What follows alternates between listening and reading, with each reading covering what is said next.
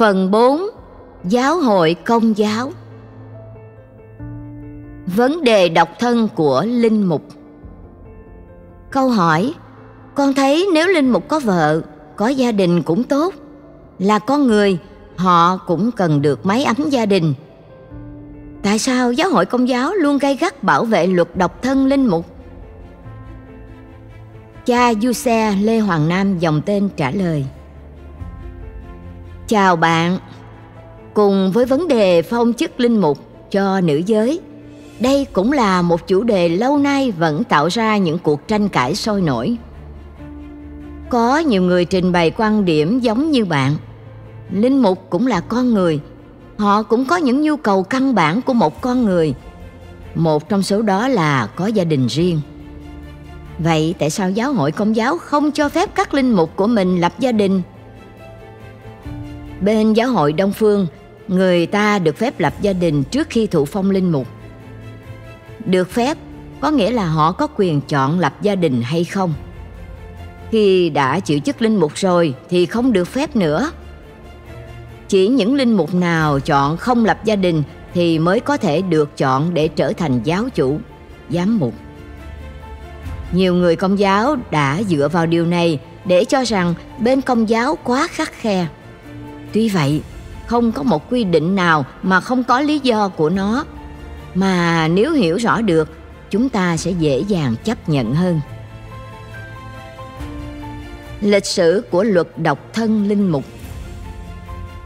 Trong cựu ước, việc sống tiết dục là điều vô cùng khó hiểu nếu không muốn nói là một trừng phạt của Thiên Chúa. Người nào không có con thì bị cho là do Thiên Chúa nguyền rủa. Sự phong nhiêu, sinh con đẻ cái là một phúc lành lớn lao. Ta được biết đến câu chuyện của những người phụ nữ hiếm muộn đã bị người đời chê bai, nhưng được Thiên Chúa đói thương ban cho mụn con dù tuổi đã lớn, như vợ của ông Manoach, mẹ của Samson hay bà Anna, mẹ của tiên tri Samuel, hay gần hơn là bà Elizabeth, mẹ của Doan Tẩy Giả. Tiên tri Jeremiah là người bị Thiên Chúa bắt phải sống độc thân. Thiên Chúa không cho ông kết hôn, sinh con đẻ cái như một hình ảnh để ám chỉ sự khô cằn của dân Do Thái, do dân này đã bất tuân mệnh lệnh của Thiên Chúa. Sự độc thân trở nên một hình phạt chứ không phải là điều đáng ao ước. Đức Giêsu cũng không nói nhiều đến sự độc thân và khiết tịnh.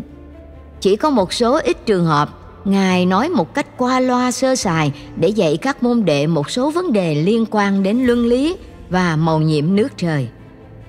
Chẳng hạn, nơi Matthew đoạn thứ 22 từ câu 30 đến câu 31, Đức Giêsu mặc khải rằng trong ngày sống lại, người ta chẳng lấy vợ lấy chồng, nhưng sẽ giống như các thiên thần trên trời. Nơi khác, Ngài nói theo kiểu rất mơ hồ. Quả vậy, có những người không kết hôn vì từ khi lọt lòng mẹ, họ đã không có khả năng. Có những người không thể kết hôn vì bị người ta hoạn. Lại có những người ý tưởng không kết hôn vì nước trời ai hiểu được thì hiểu. Trong số các tông đồ của Chúa Giêsu cũng có các vị đã lập gia đình, có vợ như Phêrô chẳng hạn. Marco đoạn 1 từ câu 29 đến câu 31. Đức Giêsu chữa bệnh cho nhạc mẫu ông Phêrô. Luca đoạn 18 câu 29 còn đề cập đến chuyện bỏ nhà, bỏ vợ, bỏ anh em, cha mẹ hay con cái vì nước Thiên Chúa. Thánh Phaolô cũng có nhắc đến sự độc thân theo gương Ngài để lo việc rao giảng tin mừng. Cũng chính Phaolô trong thư gửi cho Timôthê đã đưa ra những tiêu chuẩn cần thiết để chọn giám quản, giám mục. Trong đó, Ngài nói đến chỉ có một đời vợ, tiết độ, chừng mực. Thế nhưng sau đó, ngay từ khi đời tu vừa chớm nở các ấn sĩ đã xem việc sống độc thân là một trong những điều kiện hàng đầu để lo chuyên tâm chiêm niệm Thiên Chúa. Họ sống một mình trong sa mạc, ngoài chuyện từ bỏ mọi của cải, ăn uống đạm bạc hòa mình với thiên nhiên, họ còn kiêng khem cả chuyện tính dục. Bởi thế mới có những phong trào thánh hiến trinh nữ và các quá bụa vào khoảng thế kỷ thứ hai hoặc ba. Những ai muốn dâng hiến mình cho Chúa đều tự thấy phải tách mình ra khỏi những tương quan gắn bó trần thế khác. Đặc biệt là những tương quan có dính líu đến tính dục và trách nhiệm, để chỉ chuyên chăm lo việc phụng sự một mình Ngài. Ban đầu các giám mục và linh mục vẫn có gia đình riêng. Chúng ta thấy dấu vết của quy định tiết dục dành cho các giám mục xuất hiện trong tác phẩm Didascalia Apostolorum thế kỷ thứ ba. Thậm chí đòi buộc họ phải hứa trước khi được phong chức. Đến khoảng năm 300-303, công đồng Envira gần Granda, Tây Ban Nha ngày nay lặp lại đòi buộc này. Lưu ý là công đồng đòi tiết dục chứ không phải không được lập gia đình. Điều 3 của công đồng Nicia quy định rằng cấm tất cả giám mục, linh mục phó tế hay bất cứ tu sĩ nam ở với một phụ nữ ngoại trừ người thân như mẹ chị cô dì và những người nào không gây ra nghi ngờ tương quan mờ ám. Thư của đức Siricus ở Roma và công đồng Carthage cũng nhắc lại luật này. Buộc các giám mục, linh mục, phó tế đang có gia đình phải tiết dục. Đến thế kỷ thứ năm, giáo hội công giáo đòi những ứng viên linh mục, giám mục phải hứa sống độc thân. Công đồng Orange và Arles chấp thuận đòi hỏi này công đồng Max và Mens thế kỷ thứ 9 chính thức cấm linh mục và giám mục lập gia đình. Cuối thế kỷ thứ 11, Đức Gregorio trong quá trình cải tổ giáo luật đã buộc mọi linh mục và giám mục sống độc thân. Công đồng Laterano thứ nhất năm 1123 Điều 21 nhắc lại quy định này. Công đồng Laterano thứ hai 1139 Điều 6 và 7 quy định rằng những linh mục, phó tế hay phụ phó tế nào vi phạm luật độc thân sẽ bị loại trừ khỏi chức vụ và cấm giáo dân dự lễ những linh mục phạm luật này. Công đồng Trento từ năm 1542 đến 1563. Trong phiên họp thứ 24, điều 9 đã quy định rằng hôn phối được giao kết của người có chức thánh hay người có lời khấn trọng giữ mình khiết tịnh thì vô hiệu. Giáo lý Hội Thánh Công giáo số 1579 nói rằng trong giáo hội Latin, trừ các phó tế vĩnh viễn Mọi thừa tác viên có chức thánh thường được tuyển chọn từ những người nam sống độc thân và có ý giữ độc thân vì nước trời. Được mời gọi tận hiến cho Chúa để lo việc của người. Các ngài hiến thân trọn vẹn cho Thiên Chúa và con người. Đời sống độc thân là dấu chỉ của sự sống mới mà các thừa tác viên của hội thánh được thánh hiến để phục vụ. Nếu hân hoàng đón nhận đời sống độc thân này các ngài sẽ loan báo nước trời hữu hiệu hơn. Giáo luật 1983, điều 1037 Người sắp được tiến chức phó tế vĩnh viễn mà không kết hôn, cũng như người sắp được tiến chức linh mục, không được chấp nhận để chịu chức phó tế nếu họ không công khai đảm nhận nghĩa vụ sống độc thân trước Thiên Chúa và giáo hội theo nghi thức đã được quy định hoặc nếu họ đã không tuyên khấn vĩnh viễn trong một hội dòng. Giáo luật Điều 1041 quy định rằng Người đã mưu toan kết hôn, dầu chỉ là hôn nhân theo luật dân sự.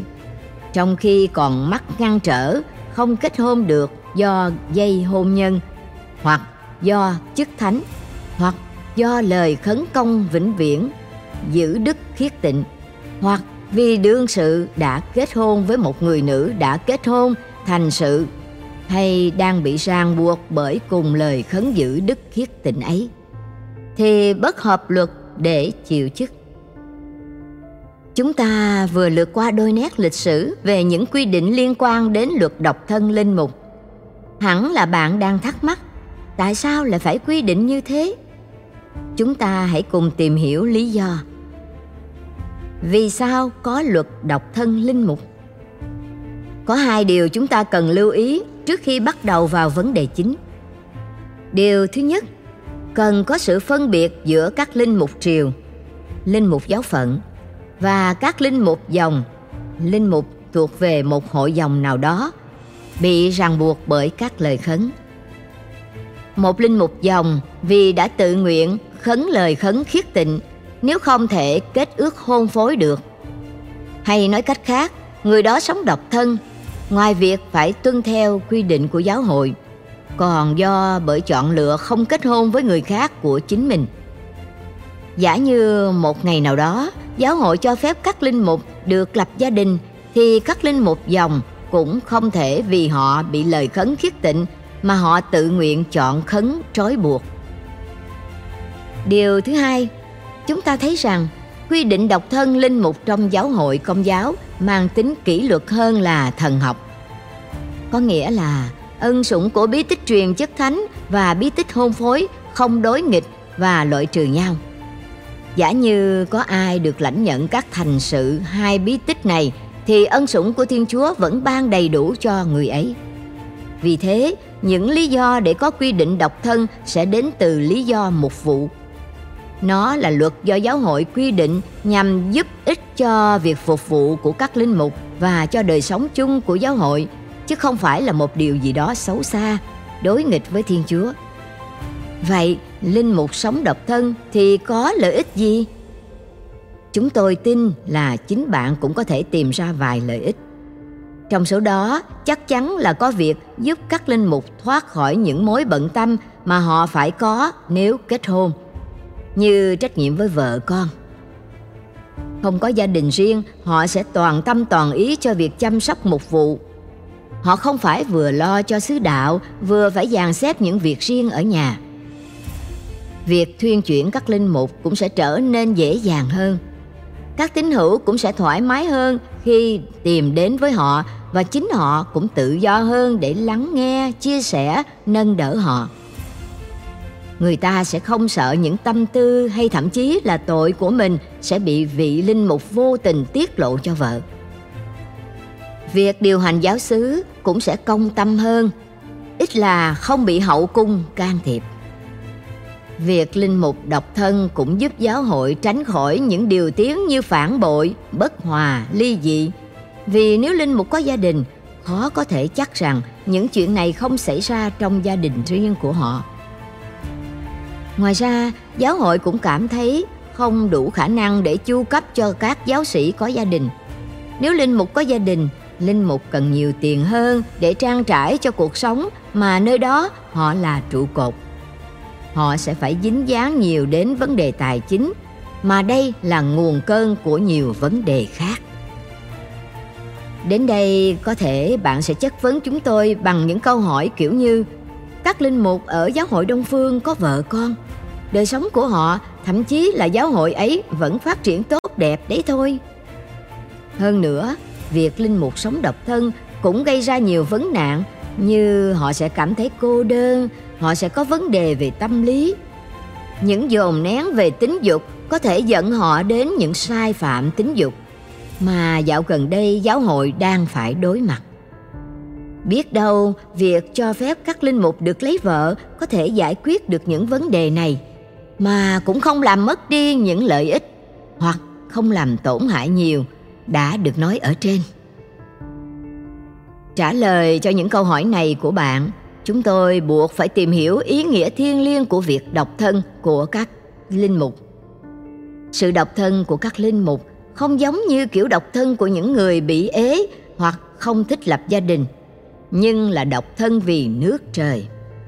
Đó là kiểu độc thân giúp cho vị linh mục dâng hiến cho thiên chúa khả năng yêu thương của riêng mình để có thể đạt tới sự thánh hóa bản thân và mưu ích cho tha nhân cách hữu hiệu hơn, dễ dàng hơn họ dâng lên chúa một trái tim không hề bị sẻ chia, để mong sao được thuộc về chúa cách trọn vẹn hơn họ dâng hiến hết tất cả tâm tình, phái tính, dục tính và mọi bản năng chiếm đoạt cũng như thống trị cho chúa thánh thần để được thanh luyện và thánh hóa.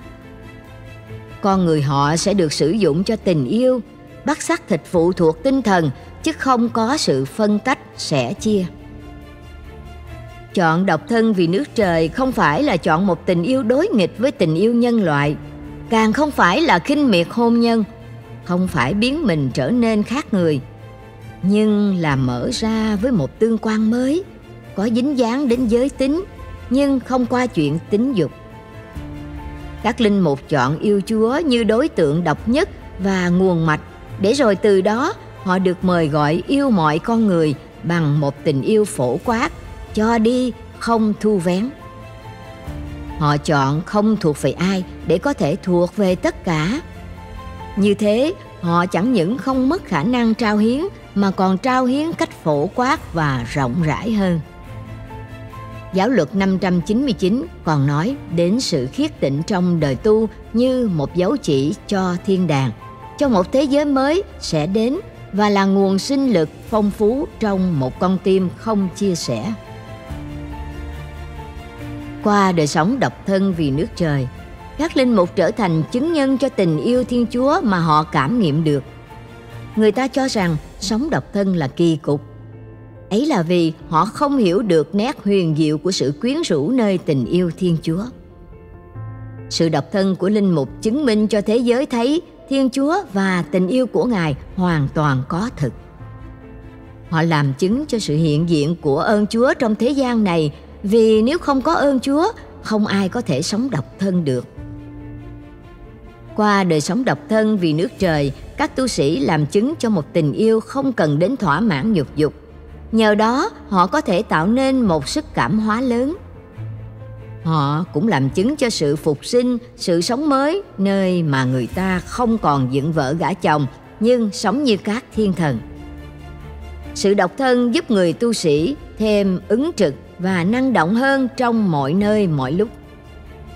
Sự phục vụ thêm cảm hóa vì không giới hạn đối tượng và không gian. Không bị tương quan nào kìm kẹp, người tu sĩ có thể đến với mọi hạng người, có thể tiếp xúc với bất cứ người nào và hình thành những tương quan tình yêu phổ quát. Không bị mối bận tâm nào giữ, không phải lo kiếm kế sinh nhai cho gia đình riêng, người tu sĩ không có bận tâm nào khác ngoài mối bận tâm lo mở mang nước Chúa.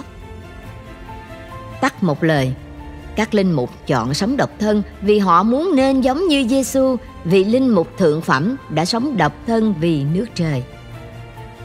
Để minh chứng cho những gì vừa nói, chúng tôi xin trích dẫn tại đây đôi dòng của Đức Thánh Giáo Hoàng Gioan Phaolô đệ nhị trong tông huấn Pastores Dabo Vobis về sự độc thân của linh mục. Trong sự trong trắng và độc thân, con người đợi chờ cuộc hôn nhân cánh chung của Đức Kitô và giáo hội nhằm dâng hiến trọn vẹn bản thân mình cho giáo hội trong sự thật tròn đầy của cuộc sống vĩnh cửu. Dưới ánh sáng này, chúng ta có thể chấp nhận lý do mà giáo hội công giáo Tây phương đã chọn và duy trì từ những thế kỷ trước về phẩm trật của hàng giáo sĩ nhằm chỉ những người nam được xác nhận là được Chúa mời gọi với ân ban sống khiết tịnh hoàn toàn và độc thân vĩnh viễn, mặc cho mọi khó khăn và phản đối nổi lên từ nhiều thế kỷ.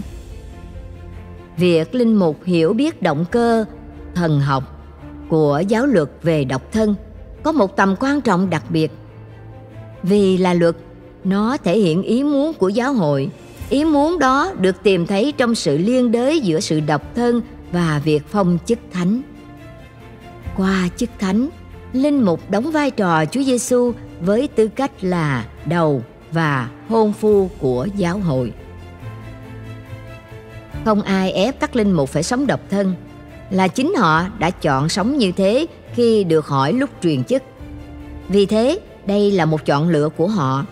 Nếu họ không muốn họ có thể từ chối và chọn cho mình con đường khác phù hợp hơn nhưng những ai chọn sống độc thân vì nước trời thì tin vào tình yêu thiên chúa và màu nhiệm nước trời vốn là nền tảng và cũng là động lực giúp họ chọn và sống đời độc thân vì nước trời một cách hiệu quả nhất